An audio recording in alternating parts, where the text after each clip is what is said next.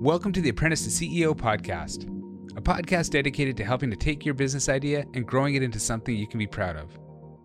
As with any job or trade, we start as apprentices, but with hard work and vision, we can grow into CEOs. Each podcast will come with worksheets and other links to valuable resources, so don't forget to check the show notes. I'd also like to thank BCIT and BC Campus for the grant that is making this podcast possible. This podcast and all the worksheets attached carry a CC BY Creative Commons license, so feel free to use as much as you need. Let's get started.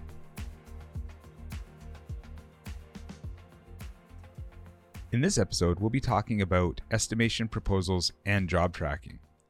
This is based off the idea that you should never start a job or take a contract unless you know what it is going to cost you.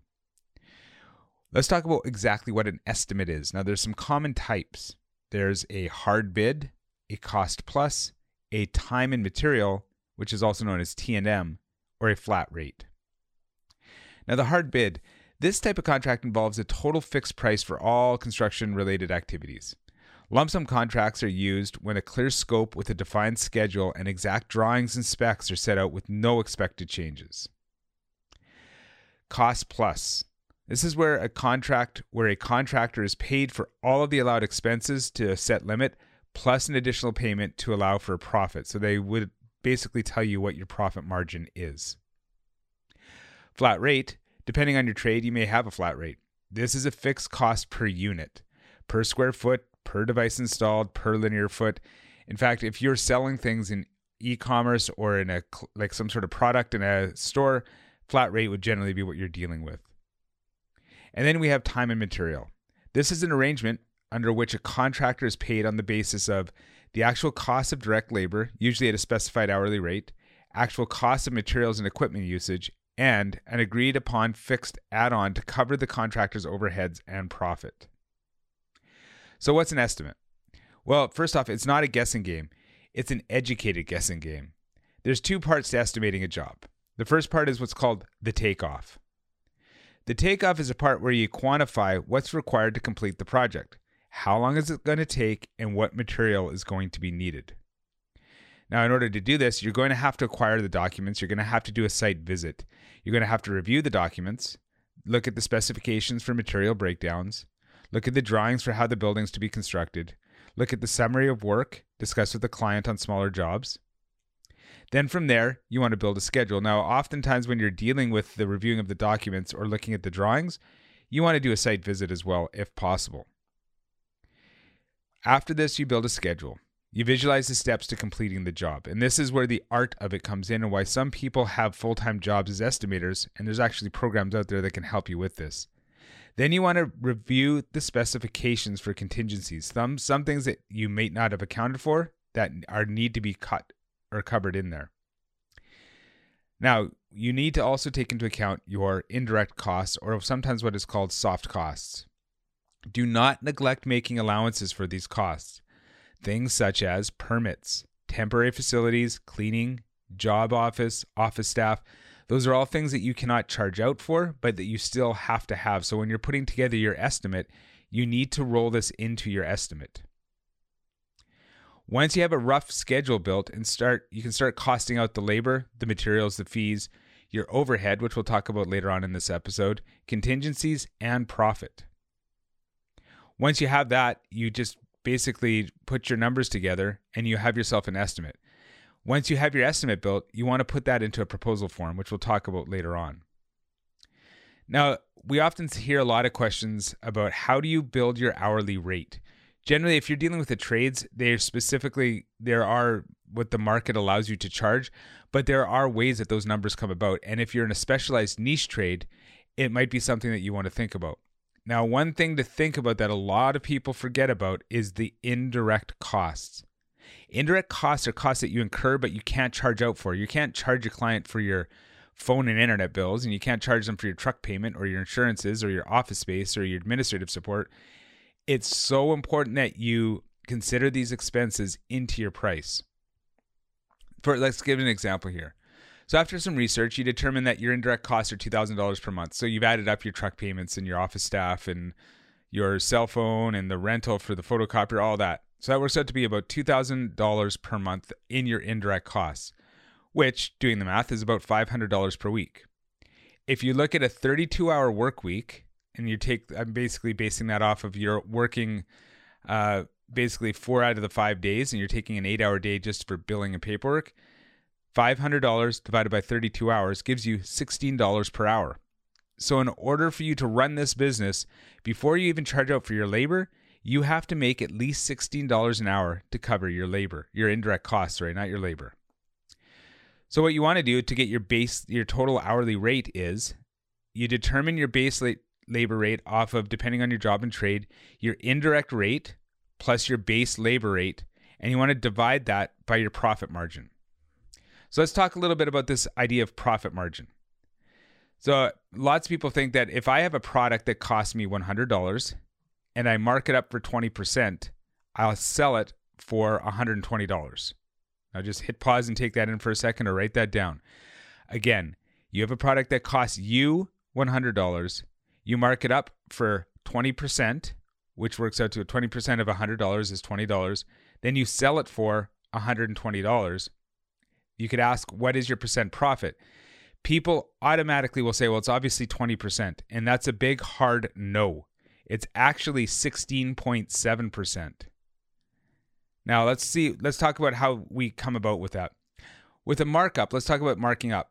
Markup, if I had a $10,000 job plus a 15% markup, I take 10,000 times 15% is 1500.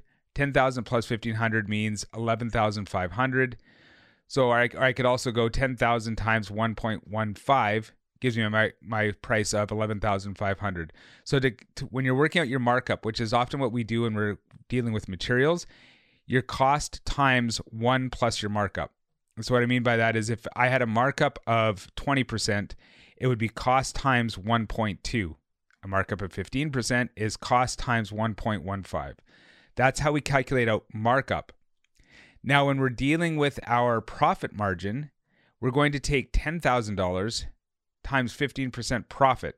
Now, when you're dealing with profit margin, what you're doing is you're taking that 10,000 that sorry that 85% or sorry that 15% and you're subtracting it from 100. So you want an 85% margin. And then what you'll do is for your actual profit margin this you're going to divide it by your profit margin. So we're going to take $10,000 and divide it by 85%, which is 11,764. So if we, again, looking at our markup, if we marked it up at 15%, we're dealing with a markup overall price all in of 11,500. But if we did it based on our profit margin of 15% or an 85% margin, then we're dealing with 11,764. So you see when you're doing your calculations, if you based it off of your markup over your margin, you have left $264 on the table. So again, remember, markup is cost times 1 plus whatever your markup is. So again, with 15%, it's cost times 1.15. If I want to work out my margin, I'm taking cost divided by 1 minus your profit margin. So if I want a 15% profit, then what I'm doing is going cost divided by 1 minus 15, which is 85 or 85% margin back to our regular scheduled program. Again, it's so important to know what the difference is between markup. Markup is the percentage difference between the actual cost and the selling price. Profit margin is the percentage difference between the selling price and the profit. Now, your overhead rate. Sometimes you're going to be asked to provide your overhead rate. Now, this is determined by this formula indirect costs divided by direct costs times 100 equals your overhead rate in percentage. Determine what your indirect expenses are per hour, which we did earlier. Let's say it was it worked out to be $16 per hour, and determine your direct expenses per hour, and you divide them, and then multiply that by 100. Now, estimates should be quick to prepare. Not all estimates are going to be successful. You need to have them as accurate as possible, but also have them out there as quick as possible. They have to be accurate for the job to be profitable. So if you go too high on them, you're definitely not going to get the bids. But if you go too low on them, you could get the bid, but you could also lose money. An estimate should also be understandable in its presentation. The client has to understand the entire breakdown. Every step of the job must be clear to the client and to the one performing the work. So there's three golden rules. You should number 1, always be sure of where you're headed. Number 2, always be sure of where you're at. And number 3, always remember where you came from. So I'm going to go through these three golden rules in the, in uh, detail here. So to always be sure of where you're headed. You need to be meticulous. As you build your estimates, make sure you record everything as you go. In this stage, you're focused on the material and the labor, the quoted items for big ticket items and subcontractors and contingencies. You should always allow a cushion for mistakes or issues as they arise. Always make sure that you've got yourself covered for permits and paperwork, and also make sure that you've got your overhead and your profit all built into that. So that's when you're building your actual estimate which brings us to always be sure of where you're at. And this is a, an area where many contractors fall down. Always be sure where you're at means job costing, comparing the actual against the estimate. There's nothing worse than when you've gone through and d- completed a job, then added up all the hours, materials, money that went out, and found out that you've lost money on a job. At best, you could go and ask the client for more money, and they might agree at worst you're going to have to take a bath on it and actually lose money on jobs and that can happen so there's three things that can cause cause overruns number one is underestimation of cost which is why we want to make sure and i know it's a lot of stress but why you want to make sure that you have the right numbers in front of you as you're building your estimate another one is to use more material than accounted for you have to make sure you leave some cushion in there because you know that some material is going to end up getting ripped out or it's going to be broken you can't just you can't dial these things in too tight. And then time factors. Everything takes way longer than you think it's going to take. Now, job costing is as equally, if not more important as the estimate. The earlier an overrun is identified, the more time is available to offset the loss in other areas. So, know where you are at all times during the project. If there's been a change in the scope of something unforeseen and something come, is coming up, you need to make sure that you bring that to your customer's attention as soon as possible. You don't want to leave it for the weekend or I'll get to them next week or I'll talk to them about it in a month. If there is a change or a scope, cover it right then and right there. If there's ever a change, make sure you fill out a change order and get the client to agree and sign it. And you want to do that as soon as possible. What I'll do is in the show notes below, make sure you check out, I will provide a link to a job costing and job tracking spreadsheet that I have built. It's got a Creative Commons license on it, so go ahead and feel free to use it as you would. But it's a great example of making sure that you're tracking your job as you go. So, what you'll want to do with this sheet is as you're doing your daily tasks on the job, the last thing you should do is sit down with this spreadsheet at the end of the day or at the end of every couple days and make sure you fill in all the information because this job tracking sheet will actually track to the estimate that you have built. So this will be an it's an estimate job tracking sheet, the two and a proposal sheet all within one. So take a look at that sheet and if you have any issues on how to use it, please make sure you reach out to me at chad at bcit sorry chad underscore flynn at bcit.ca. Now, thirdly, always remember where you came from. And you can almost hear Morgan Freeman's voice as we say that. Now, when we build our job costs and our estimations, our proposals, and our job tracking sheets, we now have historical records and they are a wonderful resource for future estimates. There is nothing more educational than experience. Record and collect labor time and rates, record and collect invoices. This information is going to help you adjust your estimation methods in the future. Speaking from experience, being able to go back through previous estimates has been immensely helpful in getting estimates built quickly and accurately for the field. Now, when we're building a proposal, after you've crunched the numbers and put together your estimate, it's time to bring it to the customer. And this is very, very important. This is called the proposal. Your proposal should include, at the very least, a logo and contact information, the date, the customer information, the details of work and make sure that it's not just a broad statement. Make sure you step through exactly what is being done. If there's materials being included, any exclusions, the price and type of price. You should also include payment terms. Are you asking for 10% down, 50% down, 100% due upon completion? What are your terms? Are you doing a net 10, net 30, net 60, net 90? Also, realize that prices on everything go up and down and fluctuate. How long is this proposal good for? Generally around 30 days. Once a proposal is signed, it can become a contract. Now, let's talk about the contract versus purchase order because this is often a question that comes up in many of the classes I teach. A purchase order is a commercial document issued by a buyer or your client to a seller, which is you, the contractor. If no prior contract exists, then it's an acceptance of the order by the contractor that forms the contract between the contractor and the client. Generally, you will see purchase orders used when you're dealing in the commercial fields in construction or you're dealing in industrial. Purchase orders or POs are typically used in the short term, generally less than a year, and a one time basis. Contracts, however, are used for the procurement of items over an extended period of time, generally greater than one year, and may include renewal options. So, a contract's used when there are a complex set of terms associated with acquisition that go above the standard boilerplate terms associated with POs. Purchase orders are commonly used to purchase goods, whereas contracts are frequently more used to purchase services. However, if you are in the service industry and you're going to go work for somebody in an industrial or commercial background, generally what they will issue to you is a PO, a purchase order, of which you're going to be basing all your time and materials against.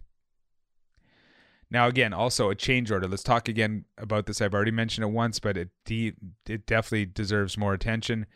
Anytime a customer asks you to do any additional work, or if there's any change to the scope or a change, a change order should always be filled out and signed by both parties, and that should be done as soon as possible. Make sure you don't forget to do it and make sure that your client doesn't dodge you on it because they will refuse to pay if there's no paperwork. Now, I'm not saying that clients are out to screw you to make sure that you don't fill this stuff out, but I am saying that sometimes people forget about things quite easily. And you need to just cover everybody by making sure that you have these documents signed. Remember always what measured gets managed. Now that you have an estimate and a signed proposal, it's time to get to work. So you need to do something to manage the work. You need to manage the man hours, the material costs, and the tasks. There is a bevy of different job tracking methods and softwares available. And what I would suggest is, especially at the beginning, is you use something simple. And I mentioned this in the last episode of the podcast where you're having something like Evernote or OneNote or Keep to track these things. Now, I will provide a link down below to a online course I've built that is again free on how to use your Evernote to track jobs. A great way to do it. Another way to do it, as I mentioned in the previous episode, too, is using Trello boards and Scrum methods. Very, very good uh, tools to use. So there's two sides to, to management, to project management. Remember this: there's always there's a cost tracking and the task tracking. You want to keep your finger on the pulse of both. How much money is being spent on materials? how much money is being spent on labor, because those are the two, when you add up at the end of the day, go towards invoicing. Now, in while we're talking about invoicing, there are so many different methods and different types of apps that are out there for invoices that I'm not doing an episode on invoicing just for the sheer fact of the fact there's so much out there and it's a personal preference. You can go ahead and you can build yourself an Excel spreadsheet and use that as an invoice, or you could go ahead and use QuickBooks as an invoice, or Invoice2go, or any of those apps that are out there. It's so important though that you do have an invoice built. Now, what is good about this job tracking spreadsheet that's down below is when you've done the job and you've tracked all along using the spreadsheet, you have all the information you need to go ahead and invoice. So job completes on a Friday. By Friday afternoon, you can send that invoice. Oftentimes, what happens though is people will not fill these things in, and then you finish the job on a Friday and you spend all weekend poring over receipts, adding things up to build the invoice. Make sure you are tracking your jobs so that when it comes time to invoice, you're ready to go. It is one area that I can guarantee that most contractors hate. It's which makes no sense to me because that, that is how we get paid. We get paid by invoicing. It should not be something that is a total surprise to you.